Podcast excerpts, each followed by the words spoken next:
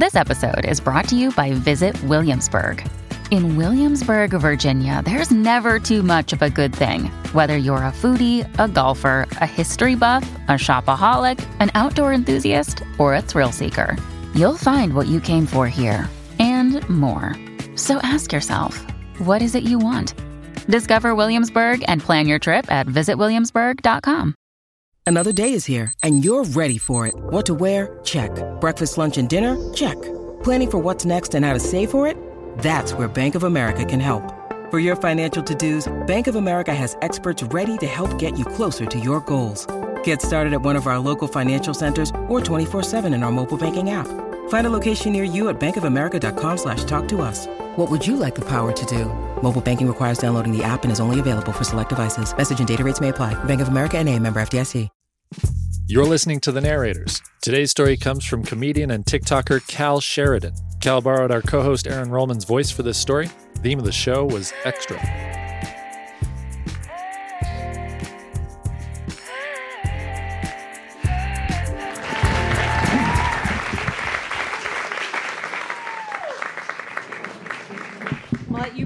Center as you want to be, Cal.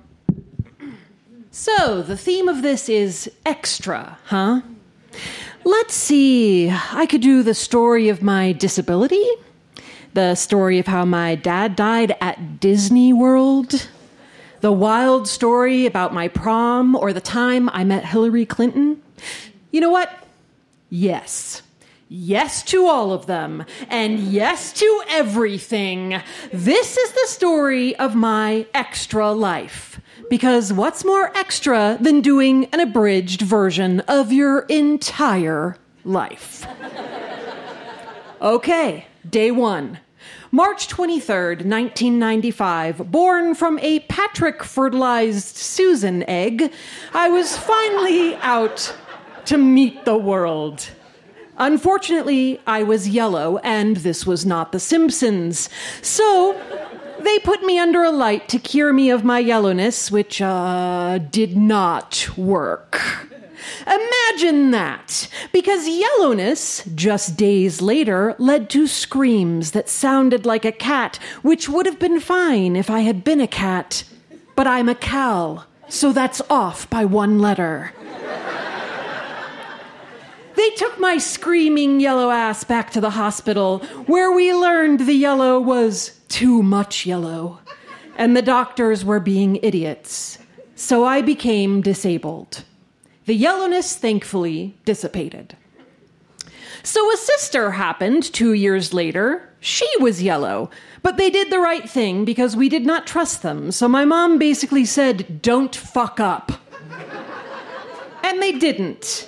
Moral of the story ask your doctors, correct your doctors, force your doctors to listen to you, scream at them by all means. Be like Susan, and you might end up with at least one non disabled kid. Then we moved to Canada. We came back. We moved to Texas. We came back. I went to a hippie school, which explains a lot. I guess the next big thing that happened was that my dad died. Cancer. Yep. And the cancer doctors also fucked up.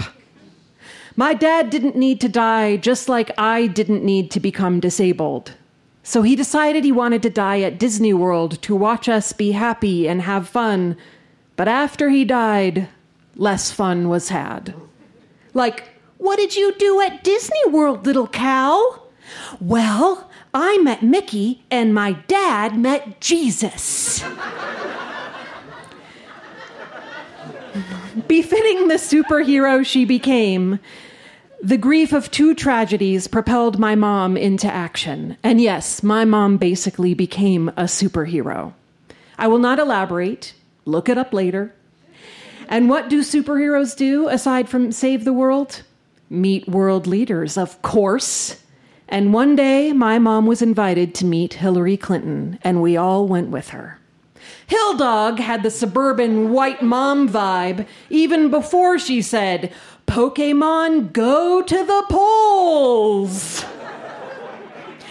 I don't remember what I asked her, but I remember her answer was, Ride on! With all the passion of a jazzercise coach.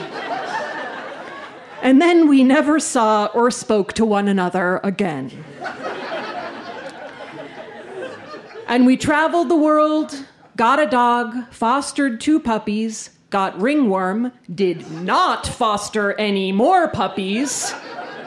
Hamsters died, fish died. We came home once to an entire aquarium of dead fish, and I think that happened multiple times.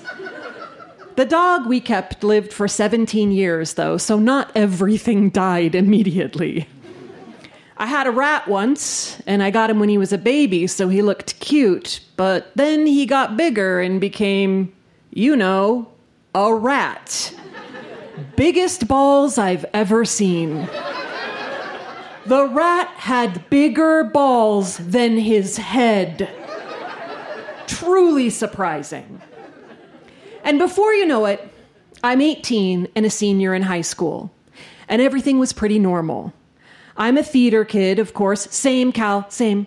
And so for prom, I asked a fellow theater student to accompany me.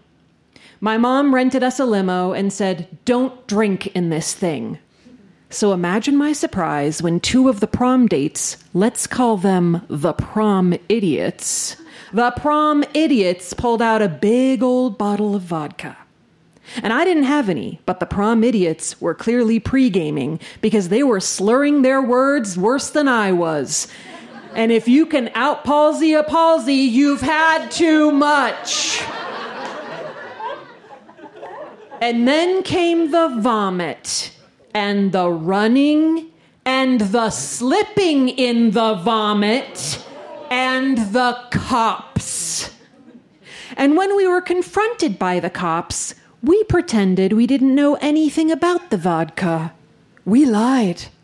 I lied to the fuzz at 18. So, is it any wonder that at 27, I'm a comedian? Thank you.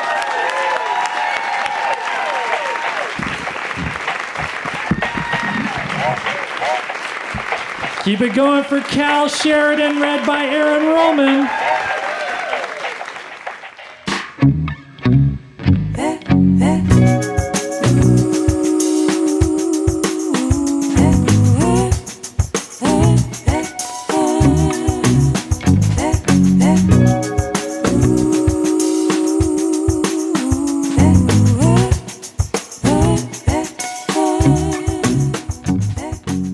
Narrators is produced by me, Ron Doyle, and Erin Rollman, with help from Karen Wachtel, Jesse Witten, Scott Carney, and Sydney Crane. Our music is by Gabby Gutierrez Reed and Kevin Matthews. Special thanks to our sponsors, Buntport Theater Company, Illegal Pete's, and Great Divide Brewing Company. We'll be back next week with a new episode. If you're in Denver, please join us for one of our live shows, which take place on the third Wednesday of every month. For more information about the live show or past episodes of this podcast, you can click on the link in the show notes or visit our website, thenarrators.org. Thanks for listening.